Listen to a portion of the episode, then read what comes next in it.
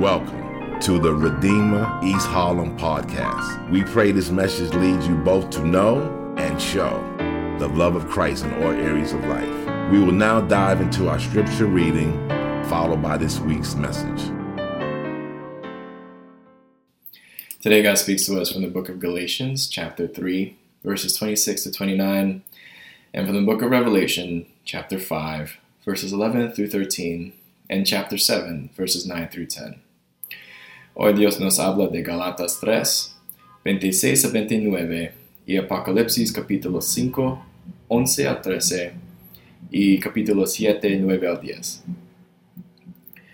Todos ustedes son hijos de Dios mediante la fe en Cristo Jesús, porque todos los que han sido bautizados en Cristo se han revestido de Cristo. Ya no hay judío ni griego, esclavo ni libre, hombre ni mujer sino que todos ustedes son uno solo en Cristo Jesús. Y si ustedes pertenecen a Cristo, son la descendencia de Abraham y herederos según la promesa.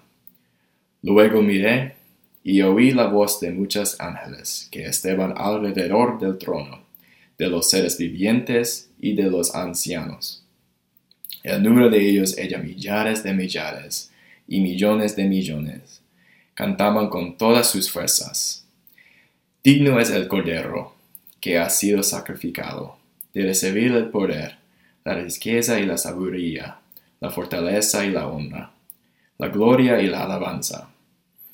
Y oí a cuánta criatura hay en el cielo, y en la tierra, y abajo de la tierra, y en la mar, a todos en la creación que cantaban, al que está sentado en el trono y el cordero, sean la alabanza y la honra, la gloria y el poder, por los siglos de los siglos. Después de esto miré y apareció de una multitud tomada de todas las, las naciones, tribus, pueblos y lenguas. Era tan grande que nadie podía contarla. Estaban en pie delante del trono y del cordero, vestidos de túnicas blancas y con ramas de pámel en la mano.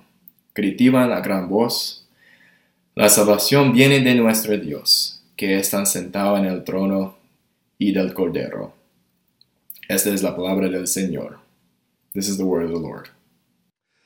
Uh, in his book, The Beautiful Community, uh, Irwyn Ince, who is a pastor in our denomination, uh, articulates the why and the how uh, the church ought to pursue diversity. Uh, now, we're going to spend more time considering some of his thoughts a little bit later, but one of the key takeaways that he makes uh, is that uh, the, the call of the church is for the church to be a place of unity in the midst of great diversity.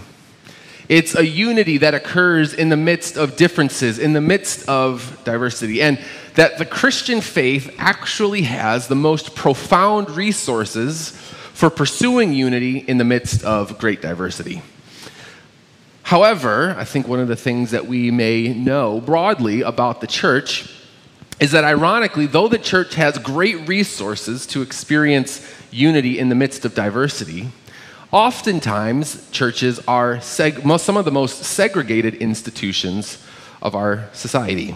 Uh, sociologist uh, Korie Edwards notes that as we speak right now, churches are 10 times more segregated than the neighborhoods they are in, and they're 20 times more segregated than the nearby schools. Why is that? And how do we work against that which tends to produce disunity amongst God's people?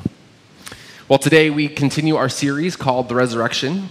Uh, it's been a series that's focused on how the resurrection of Jesus brings clarity to life's most pressing issues. What we've said over and over again uh, is that 1 Corinthians 15, we believe to be true, that uh, Paul speaks of if, if Jesus did not raise from the dead, then our preaching is futile. All that we believe to be true is completely pointless and futile, and we're just wasting our time.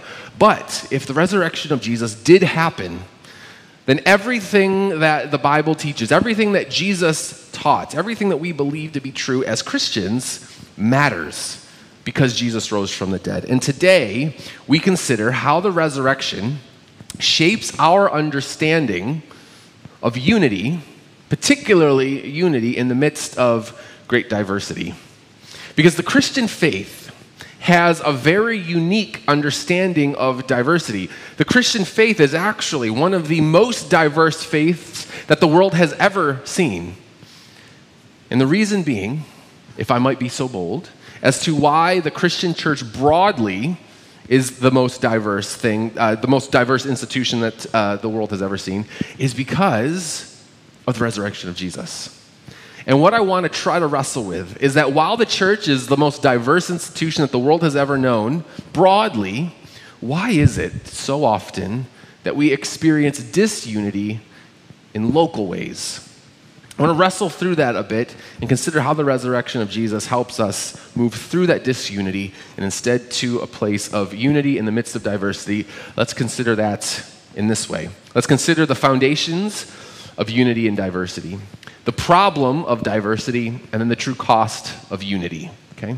So, first, the foundations of unity in diversity. So, again, in his book, uh, The Beautiful Community, I would highly recommend you read that book if you are interested in this topic. Uh, Ince really does a great job in um, articulating some of these things uh, in easily digestible kinds of ways. But something that he does in the book is he summarizes his overall thought in this sentence. Let me read this for you. He said the ministry of reconciliation uh, demonstrated in the local church by the gathering of people from diverse backgrounds, cultures, ethnicities is the natural outworking of a rich covenantal theological commitment. Okay, so what he's saying is that the diversity that exists within local congregations, or that ought to exist within diverse con- or within local congregations, flows out of some very important theological commitments. Meaning, any diversity that we have is rooted in some theological commitments. What are those theological commitments? Well, there's a wide variety of them. I want to point out, however, three that, in my opinion, are three controlling doctrines, three doctrines that we must consider if we are to pursue any form of unity in the midst of diversity. And those three theological commitments are one, the Trinity two, the Imago Dei, and three, the kingdom of God.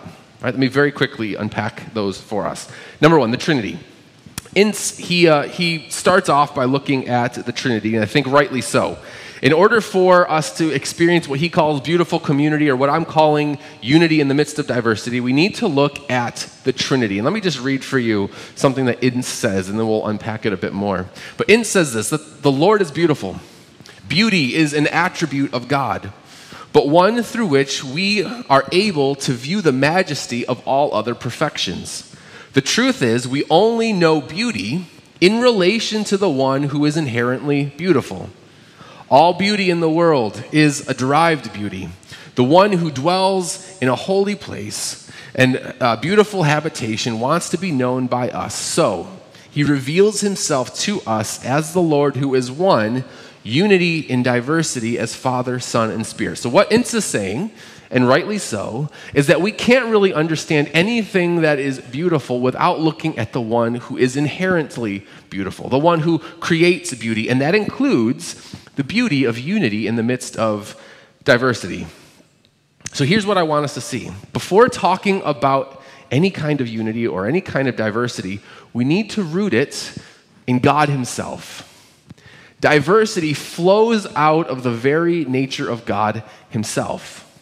Now, whatever, whatever other reasons one might pursue such thing, they're all second rate because God Himself is unity in diversity. Meaning, you know, as Christians, we believe in a triune God, three persons, but one God meaning that the Father is not the Son, the Son is not the Spirit, and the Spirit is not the Father or the Son. They are distinct persons, and yet, as the Shema of Deuteronomy 6 tells us, the Lord is one.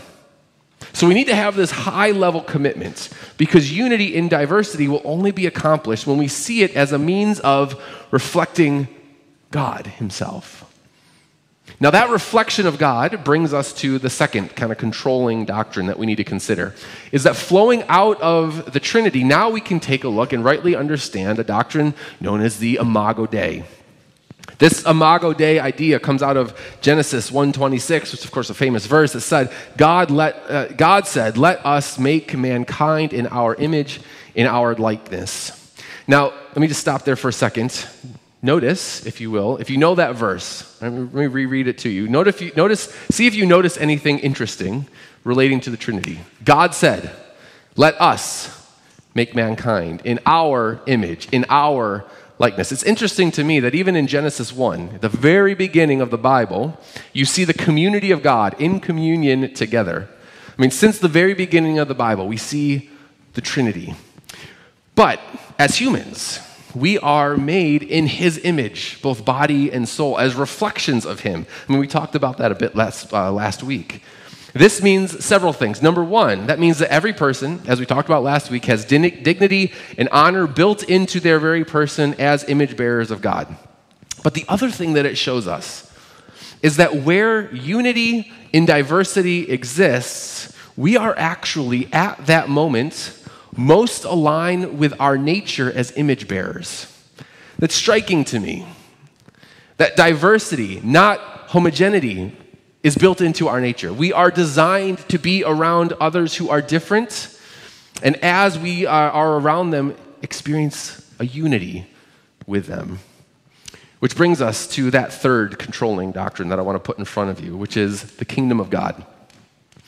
Uh, if we are to pursue any kind of unity in the midst of diversity, we need to understand what could be called our telos, or our ultimate aim.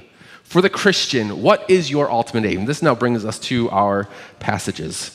Uh, Galatians 3 28 says this, we just heard it read, that there is neither Jew nor Gentile, neither slave nor free, nor is there male or female, for you are all one in Christ. Now, it's important to see what Paul is saying and what he is not saying in our passage in, there in Galatians 3. What Paul is not saying is that there are no longer distinctions among us. For Christians, um, there are distinctions. And it would be wrong to flatten everyone out as though the experience of the Jew or the Gentile is the same. They're not. Right? The experience, as, he, as uh, Paul notes there in Galatians 3, the experience of the enslaved or the oppressed is different than that of the free. The experience of women is different than men, right? We still have these important distinctions. And it's not wrong to experience those distinctions. It's actually wrong to try and flatten everyone in pursuit of some kind of unity. But what he is saying is that in the kingdom of God, for those who are in Christ, there is unity.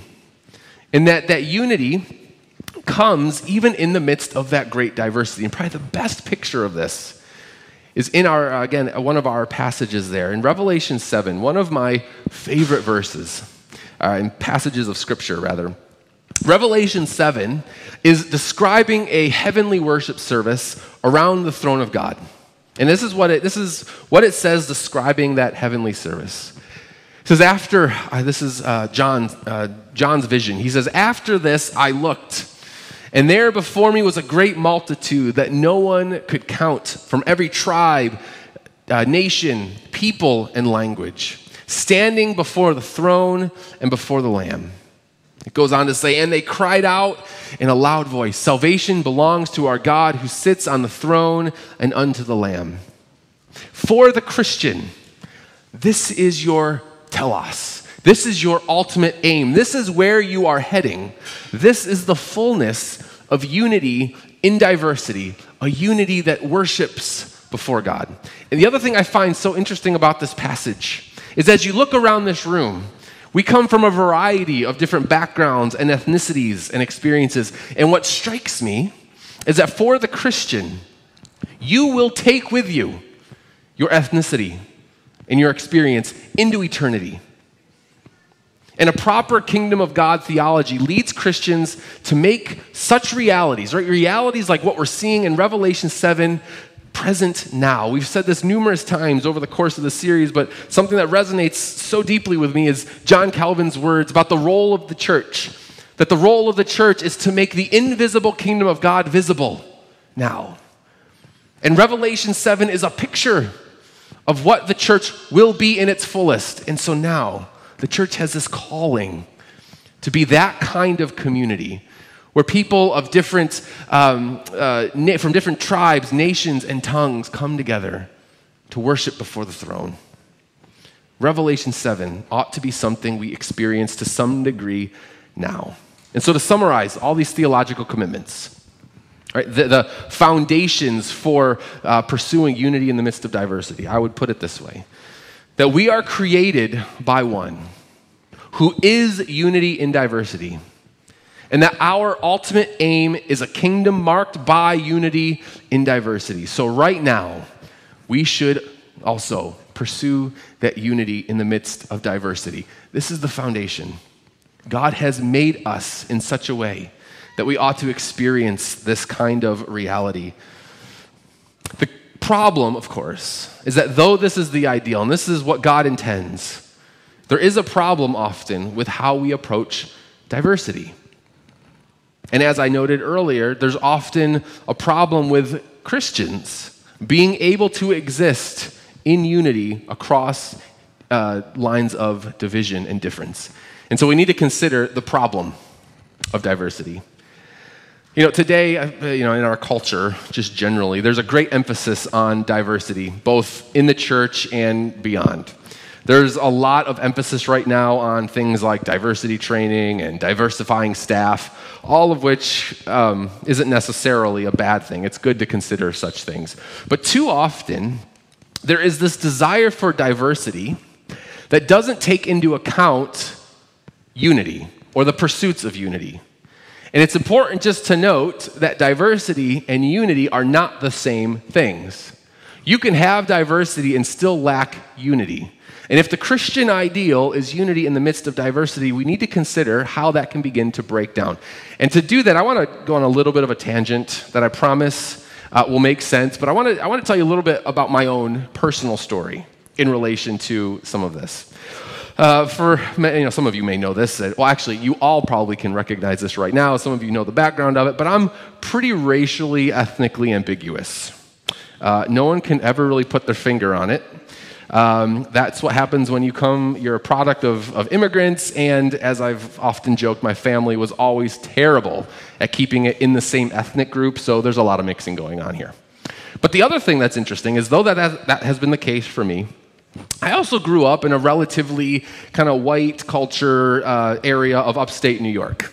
And so what, this was what was interesting for me growing up. I never really felt like I fit in every, anywhere right? It was very clear that I was different. Right? So for most of my life, I always felt like I was on the outside of dominant culture, kind of looking in on it, and even at times aspiring to be part of what I understood to be dominant culture, especially in the area that I lived in. And uh, though my family uh, really tried to approximate the norm uh, in that community, I was also very well aware of how different my family was than some of the other kids' families.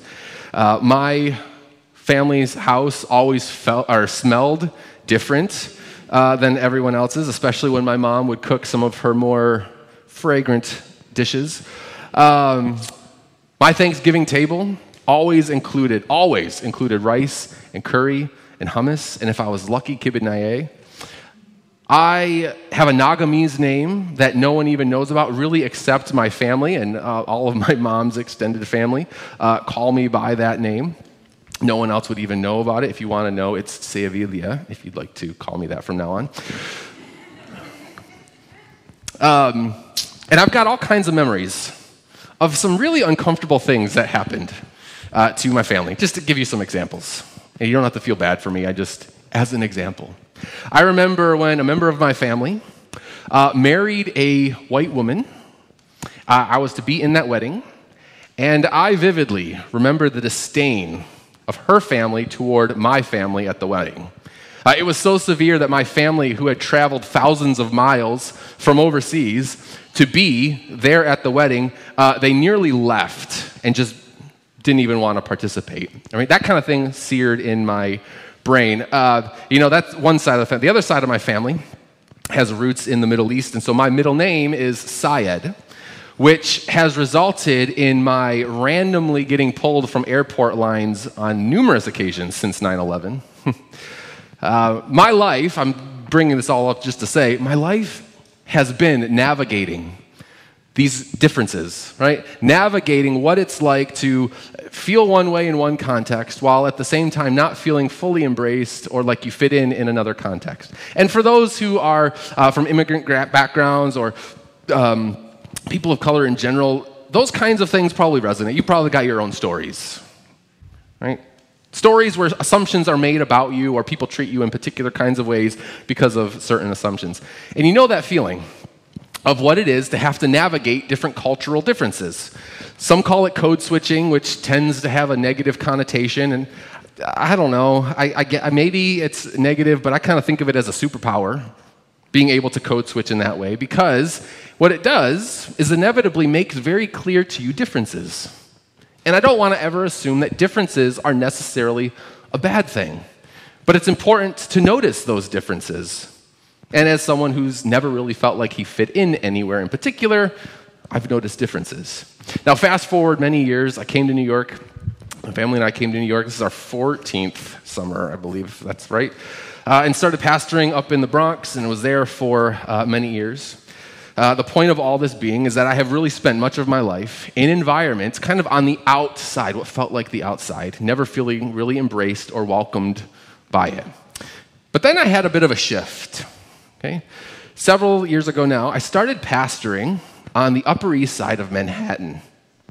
Uh, it was a place and a culture that was completely foreign to me. Right? It was the most extreme version of dominant culture that I'd ever experienced before in my life. And one of the unique parts of being uh, in that kind of context was for a lot of my life, I had always been on the outside looking into a context like that, right? I never really felt like I was fully in it or welcomed by it. I always just kind of looked on the outside. But then I found myself on the inside. It was an interesting perspective to have, where I was, again, once on the outside, now on the inside, and now I was having conversations that I had never had before in my life. And diversity was one of those conversations.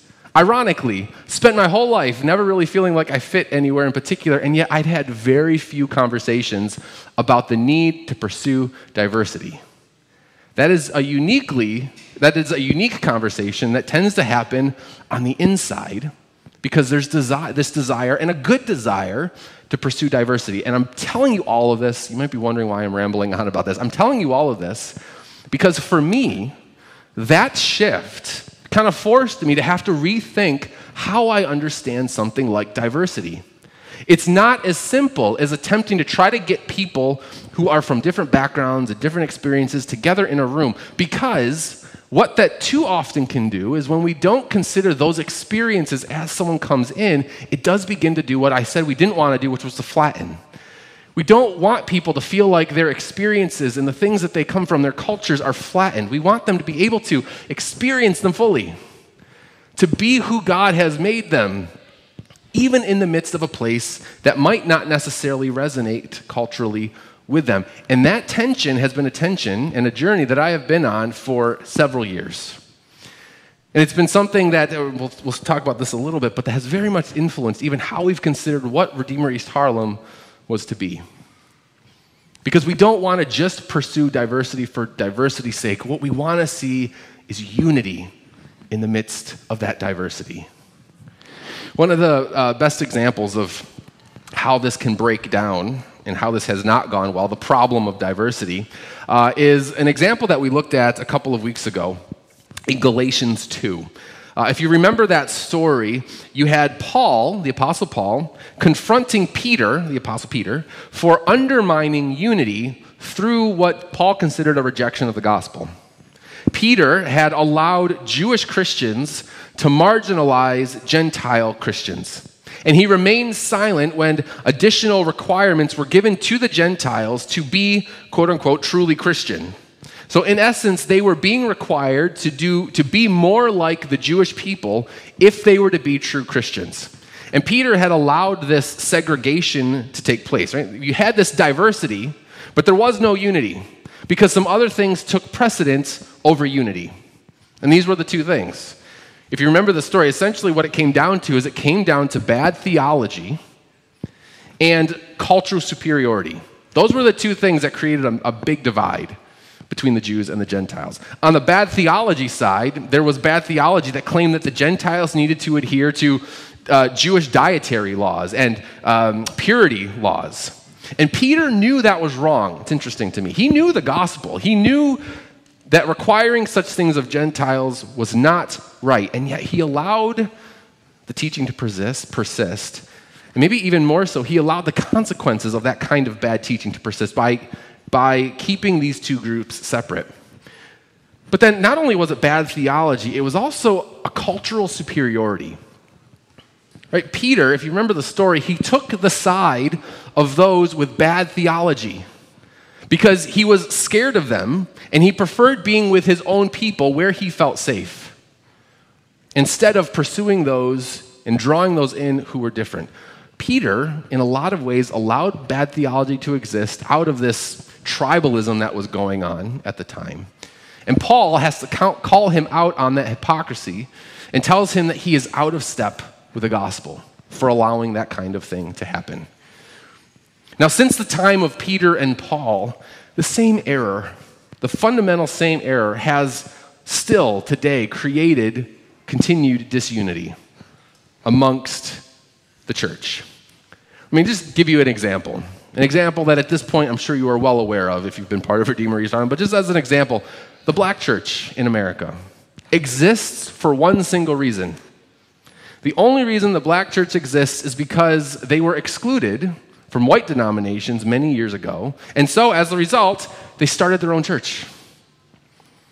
This was rooted in bad theology that believed that God had specially blessed or favored one race or another over another. And I know that most today would reject that bad theology, but it is interesting to me that the consequences of that bad theology still persist today generations upon generations later, we still have these deep divides, all, that point, all of which points back to heresies many years ago. The church, in many ways, has allowed that kind of division to continue to persist by not pursuing diversity, which is one of the reasons, or unity rather, which is one of the reasons, again, back to Korie Edwards, uh, sociologist Korie Edwards and her work, it's one of the reasons why churches are still some of the local churches are still some of the most segregated institutions that exist today. It's because it shows the extent to which we never really dealt with the consequences of bad theology, which then really turned into the development of just cultural preferences over the years. But the question that burdens me is how do we begin to undo some of that alienation? You know, it's a question that have that many have wrestled with, and if you were to try to trace the history of it, it's really been a question people have deeply been wrestling with since the early 90s. But when, well, in, in, the early 90s, you saw a lot of concerted efforts to try to create multicultural, interracial churches, which again is not a bad thing. It's, it's the ideal, it's what God desires for his people to be unity in the midst of diversity. And as a pastor planting a church like Redeemer East Harlem, I've wrestled, and, and also one who's wrestled with a lot of this stuff for years, it's been a central concern of mine. How do we create a church environment where we experience unity in the midst of great diversity? And it doesn't take much uh, to just look around the room to know that we have diversity. But how do we ensure unity? You know, we considered the fact that Christians, again, we ought to worship uh, we will worship with this great diversity, and yet so often we don't see it happen, and that burdens me now. Because it's something that I do believe that God calls us to do. Now, in, in talking about these kinds of things and having this kind of diverse worship experience with people that are different than ourselves, one of the things that every time I talk about it, inevitably uh, people ask me, well, does that mean that there shouldn't be churches that are specific to particular cultures. Right? Am I talking about getting rid of all kind of distinctly cultural types of churches? And I would say no. I don't necessarily believe that that's the case. But because there have been really good reasons for segregated churches to exist. You know, back to the Peter and Paul situation. You know, as I've thought about that, would anyone blame the Gentiles for starting their own congregation? I don't think so. Right? They were victims of bad theology and cultural superiority. And so, in order for them to not be marginalized, I, I could totally see them kind of creating their own church. Would that, though, be God's ideal? Would that be something that God would look upon as favorable and what he desires for his church? No. Though it might be necessary at times, the ultimate goal should be pushing beyond. The ultimate goal should be the Galatians 3 idea that all of these walls are torn down and we see one another as part of the body of Christ, worshiping together in diversity, but in the midst of unity. And so for me, I've had again, had to wrestle with that. What does it then mean for us to pursue unity in the midst of a great diversity? And I think it's clear what it takes. It takes a heavy cost. Experiencing unity in the midst of diversity is costly, which is the final point here the true cost of unity. Look again at the passages in our readings uh, that speak of this coming worship service uh, that I was describing earlier. Uh, in Revelation 5, if you guys want to maybe put that up, it might be helpful just to see. In Revelation 5, there's a proclamation that says, Worthy is the Lamb who was slain to receive power and wealth and wisdom and strength and honor and glory and praise. And then in Revelation 7, which again, one of my favorites. Remember, the ultimate aim for all Christians is this worship service that's coming, uh, a worship service that's unity in the midst of a great diversity. It says this What is the song that they are singing in this worship service? They are singing, Salvation belongs to our God who sits on the throne and unto the Lamb. Interesting song to be singing. A couple of things that I want to point out there. First, just note Jesus is on his throne. He's resurrected and reigning in power. But Jesus, though he's resurrected, do you see how he is described in both Revelation 5 and also Revelation 7? He's described as a lamb. Now that's striking to me. What does it mean for Jesus to be a lamb? Well, it's describing his role as the one who died for our sins in order that we might be reconciled to God. That's what it means to be the lamb. And that means that in heaven, right, this is a heavenly scene, Revelation 7, 5 and 7. That means that in heaven, you and I will remember our sins that required the slain, Lamb of God, all while experiencing the power of that Lamb resurrected.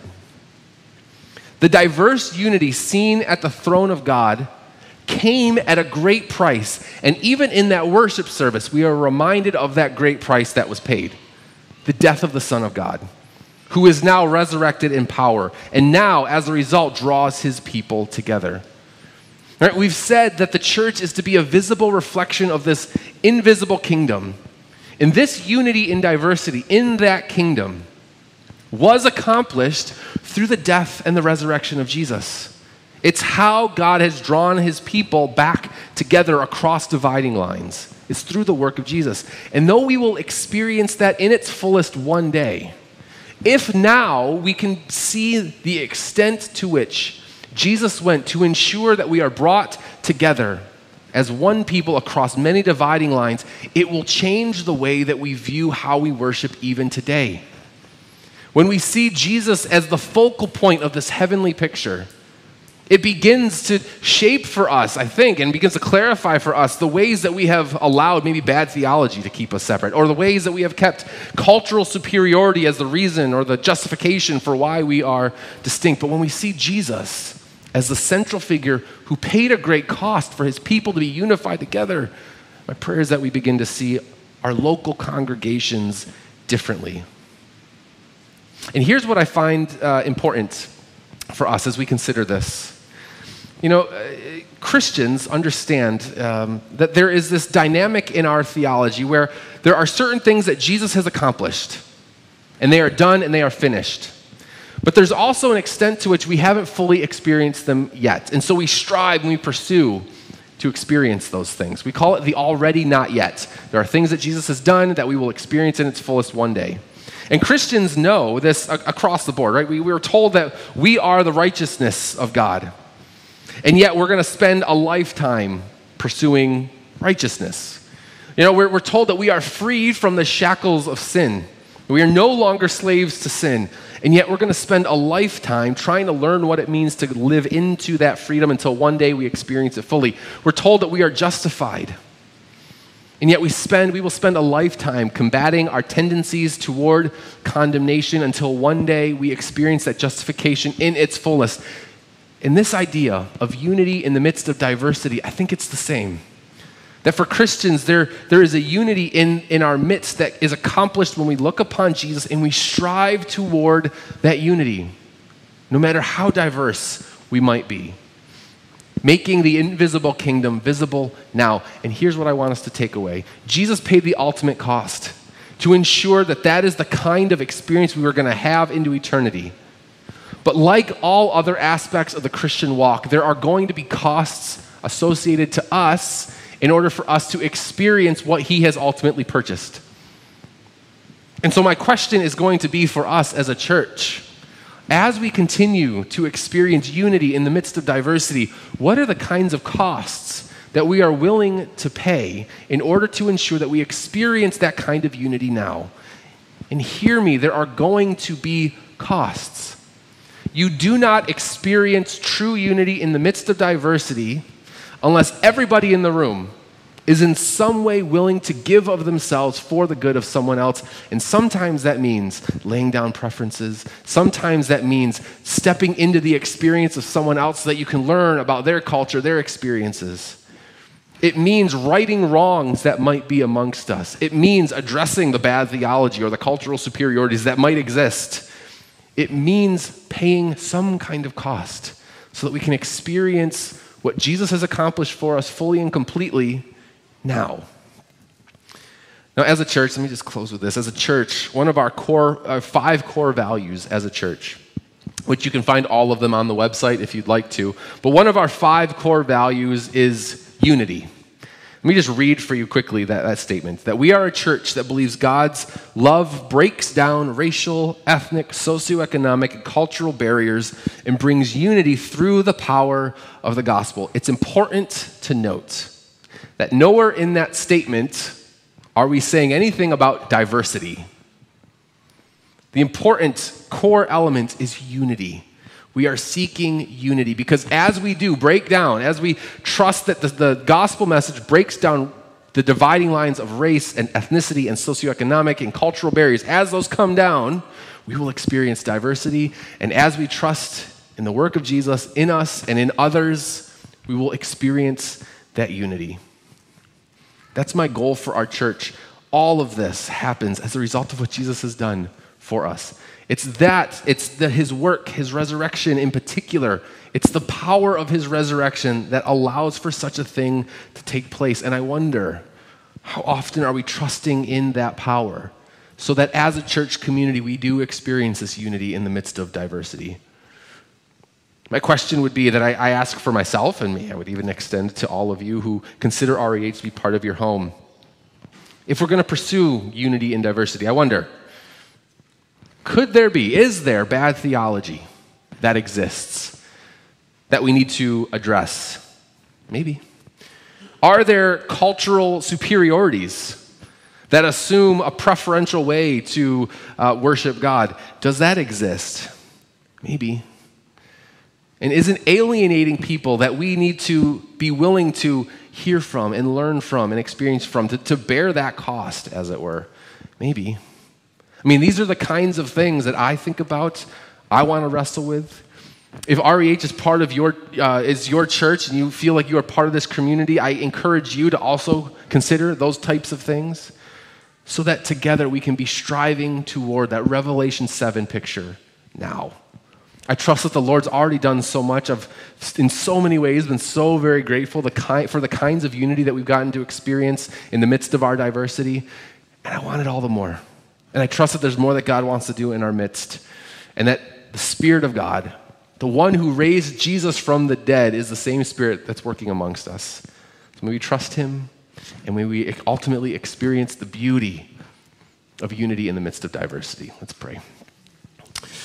Father, we thank you that you are a God who has created, and you've created in unique ways. You have created us as unique people. That you see our race and ethnicity and our culture, you see our experiences. And though there are a hundred different ways that you call us, uh, a hundred different ways that we could potentially be divided, even as I look uh, at this room, there are so many different things that could be said about why we shouldn't be worshiping together. But God, because of the power of the resurrection, the power of the Spirit that is working amongst us, we trust that you are doing something here. That it's not just a room full of diverse faces and experiences, but there's also a unity that's developing as we trust the work of Jesus. Thank you for listening to the Redeemer East Harlem podcast. For more information on our church and how you can support what God is doing through our church, go to www.reh.nyc.